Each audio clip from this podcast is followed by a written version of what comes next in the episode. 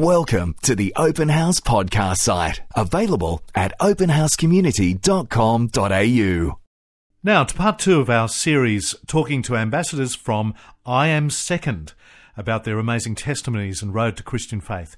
Now, Chris Plekenpol. He was a military leader in the US Army, something that often conflicts with the position of faith. Chris went to war in Iraq as a commander. He saw his own soldiers die and watched terrorists blow themselves up. One day after watching a man die, whom he could have saved, Chris realized that, in fact, he was the terrorist who was an enemy of God. But then his life changed significantly. Chris is now one of these brilliant ambassadors for I Am Second, proclaiming God comes first in all areas of life. He's also the pastor of Wells Branch Community Church in the US, and he joins us now on Open House. Chris, welcome. Thank you so much for having me. I'm, I'm excited to speak to uh, the land down under. It's great to have you here. Let's start with that first time that you decided to embrace Christian faith. What prompted you to make that decision? I am at the first, you know, part of my initial training as an army officer, and I'm in Fort Knox, Kentucky, I, I was about to go to a really difficult school called Ranger School. And Ranger School was it's just this intense minimum of 64 days where you don't eat a lot, you don't sleep a lot, and it's a really prestigious thing. There's a part of me that had so much fear about it; it was almost crippling. I said, the only way that I'm going to be able to pass this thing is if I get God on my side. I got to go to a church where God must be, and He must be where all the people are. So I thought, I'm going to find the biggest church possible. I wound up at this church called Southeast Christian Church in Louisville, Kentucky. About thirty thousand people go to this thing, and it's just a monster. and I walk in, and I'm thinking, this is ridiculous. You know, escalators going up to like the third balcony, and all sorts of stuff. And the message that the pastor spoke just hit me right, right in the heart every time. You know, I couldn't figure out why I kept crying. Like, what is wrong with me? And eventually, you know, the pastor always talk about accepting Christ as your personal Lord and Savior, and there'd be people walking down for an altar call, and I'm an American, so therefore I'm a Christian. Yes. I'm thinking to myself, they must be really terrible sinners. You know, I'm, I'm thinking that must be the child molester. That must be that, that person probably murdered somebody. You know, that one committed adultery. I'm just like judging these people as I walk down, and all of a sudden, I start to realize that the thing, that the issue I'm having is I don't want anyone to think bad of me. I don't want anyone to think that I'm all messed up, and that I need something.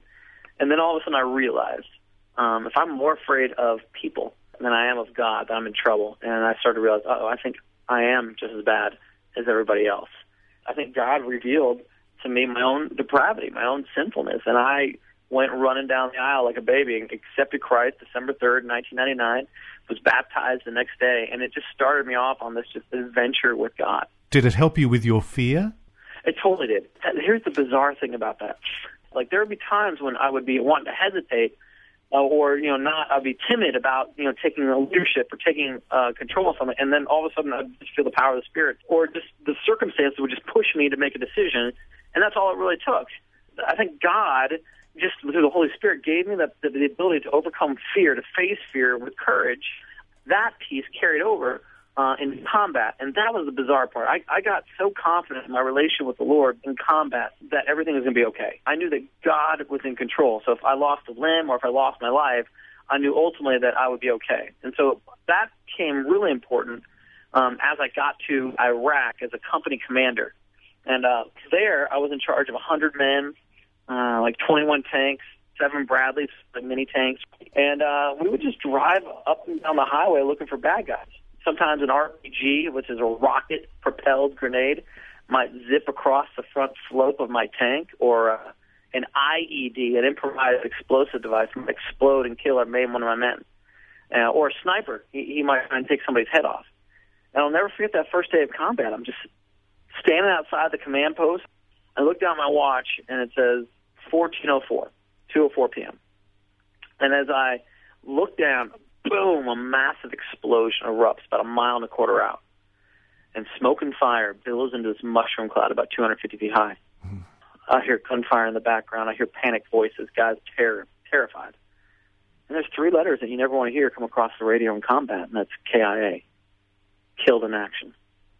The first four minutes, I've lost my first soldier, and I'm I'm just kind of stunned for a moment. But I can't do anything about it because as soon as we get outside that west gate, we're taking small arms fire, machine gun fire, and mortars from the north side of the Euphrates River. I'm emotionally drained because that night I got to sit down and write a letter to uh, Sergeant Vallant's wife, uh, Michaela, 13 year old daughter Sarah, and explain to them how let their father and husband die. It's at that point where you, you're doing a double check on your faith. I'm looking up God going, I don't know what you're doing but it definitely doesn't feel like you're right here. I, I got my executive officer, second command of my company. I said, look, for the first hour of the morning, I've got to focus. And I got to go spend time with God. So I'm going to go over to the chapel, and I would just talk to God, and I would lay out all my issues, all my heartbreak, all the stuff. And that's how I made it. You can never let your current circumstances determine the presence of God. God is always with you. And then comes another turning point for you when you watch a terrorist get blown up by his own bomb. Yeah, this was a it was one of those moments that just is seared into your brain, and you replay it a lot. The terrorist went to he was driving his car bomb into the tank. He smashed into the tank before he could detonate the bomb, and he knocked himself out. I'm super close to uh, the vehicle. I'm about 100 meters away, and I can see there's six huge bombs underneath the uh, the hood of this car. And so the uh, the bomb squad detonates the uh, C4, somehow starts a fire in the gas tank. And I'm thinking I could drive up there, jump out, scoop this guy up, pull him out. Then all of a sudden I realize that, that he, this guy's going to die, and we're going to watch him and he rolls out of the car because the heat wakes him up. I mean, it, we're talking like 5,000 degrees. I can see he's still alive. He's trying to roll away. He's trying to roll away, and I'm watching the fire grow closer to the bomb. And all of a sudden, the car blows up. All that is left is dust. And I sprint up to where this guy was, and his body had been ripped in half. And I sit and I watch crimson fill the sand. And uh, I'm just sitting there watching. The thoughts that roll through my mind is that when uh, I'm a sinner, and God, in His mercy, didn't sit in His tank and just uh, watch me die. He sent Jesus, and Jesus came from heaven to earth to, to take my place, unafraid of the consequences and the risks of dying for me. Um, those were the thoughts that was running through my mind is that I needed a savior, eternity separated from God uh, and torment awaited me unless Jesus came and saved my soul and was humbling. It was um, it those are the thoughts that were racing through my mind, just sitting there watching the blood flow. I try to wrap my mind around that, and every time I do, it sometimes brings me to tears just to think about how much love God must have for His people who are his enemy, and yet he dies for them so he can save them. That that that's that's unbelievable. And that becomes one of the catalysts for you to leave the army and ultimately go to Bible school. That definitely was one of the catalysts that that the story I would tell whenever I talk, tell people about what Jesus did for you, especially when I when I preach and I teach. Those the thoughts come up in my mind is that you were unworthy of saving, and yet He saved you. I was unworthy of saving, and yet He saved me. Before I had even gone to war, I felt God's tug of my heart uh, to go to seminary. It was one of those bizarre moments. I just in in America we have a thing called Special Forces, Green Berets, and I'd just gotten selected to be a part of that, and it's an elite Army unit. After being selected, going to my first training thing, all of a sudden I could just hear God's voice saying, "It's time," and and I knew exactly what "it's time" meant uh, and that was, I mean, it was time for me to call the army, tell them I was getting out and I was going to go to seminary to learn how to read the Bible and how to teach and preach. And now I'm a pastor. You also become an author of a book called Stumbling Souls about yeah. basically putting God's agenda ahead of your own. And you yeah. practically did this by taking in a homeless homosexual Hurricane Katrina victim off the streets into your home. Yeah. What a huge thing to do. In the moment, you don't think it's a big decision. Uh, in the moment, you're like, well, that's the only thing to do. Uh, but you know, looking back, I'm like, gosh, that was crazy. I was hosting a Bible study for uh, fairly well-to-do guys. You know, it's about 12 guys that are not poor by any stretch of the imagination. Probably most of them had never met a homeless guy, or at least had never, you know, entertained a conversation more than "No thanks, uh, I'm good," you know. And uh, and so I'm at, I'm sitting at church one day, and I, see this homeless guy come in. He's got all his like backpacks and all sorts of stuff, and he's leaving the the church. And as I'm watching him leave, something inside me stirred.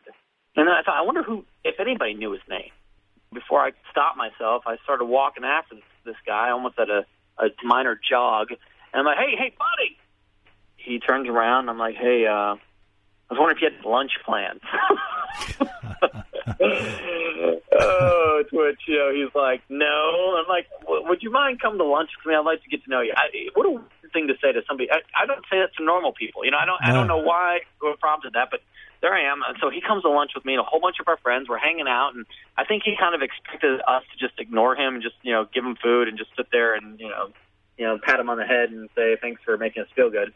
But we started to engage him in conversation and he told us the story. He kind of right off the bat, he's like, "Well, I'm gay," and we're like, we, you know, awkward silence for a second. Then we just moved right past that, and he, he said uh, he was a uh, an HIV victim, and we're we were we didn't freak out, and you know, he was homeless from Hurricane Katrina, which you know, wiped out the city of New Orleans, and everyone that was homeless found their way to different cities around America, and one of them was Dallas.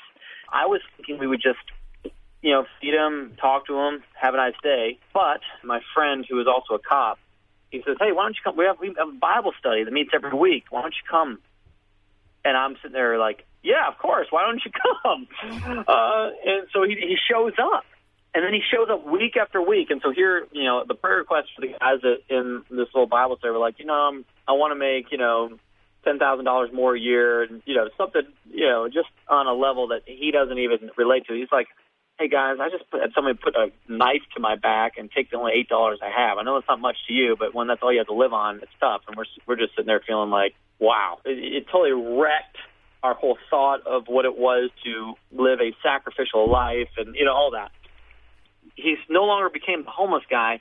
He became James. He no longer he was no longer the guy that you were, you know, feeling sorry for. He was a guy that was a friend of yours that prayed for you. It was it was a bizarre transition and then all of a sudden it starts to rain in Dallas like crazy. I'm sitting where you know one of my buddies, you know, he was taking him back to the streets that night, and uh, I was just grateful it wasn't me. And uh, he calls me after he drops him off. Drops him off. He's like, "Dude, I just left James at a like a clothes washing place. I mean, he's not. He's gonna sleep on the floor if they let him stay there. He has no place to go. What kind of Christian are we?" And they said he was like, if I was a single guy, he'd be staying with me. And I'm like, yeah, I, I, at the time I was a single guy, and I was like, you're right. and so for the net, for me, it wasn't like a guilt trip. It was the same thought I was having. He just voiced it. And so the next time I saw him, I was like, hey James, um, you're gonna come home with me. There's a feel good moment that comes when you you know you're doing the right thing. But with any relationship, it kind of wears off. Uh, and eventually, here's the miraculous thing. Um, but he gets a job. Like some random guy comes into a Bible study we're doing. He's like, "Hey, I'm looking to hire somebody to clean for me. I'm paying a hundred dollars a day." And I'm like, "I know the guy. You know, it's perfect."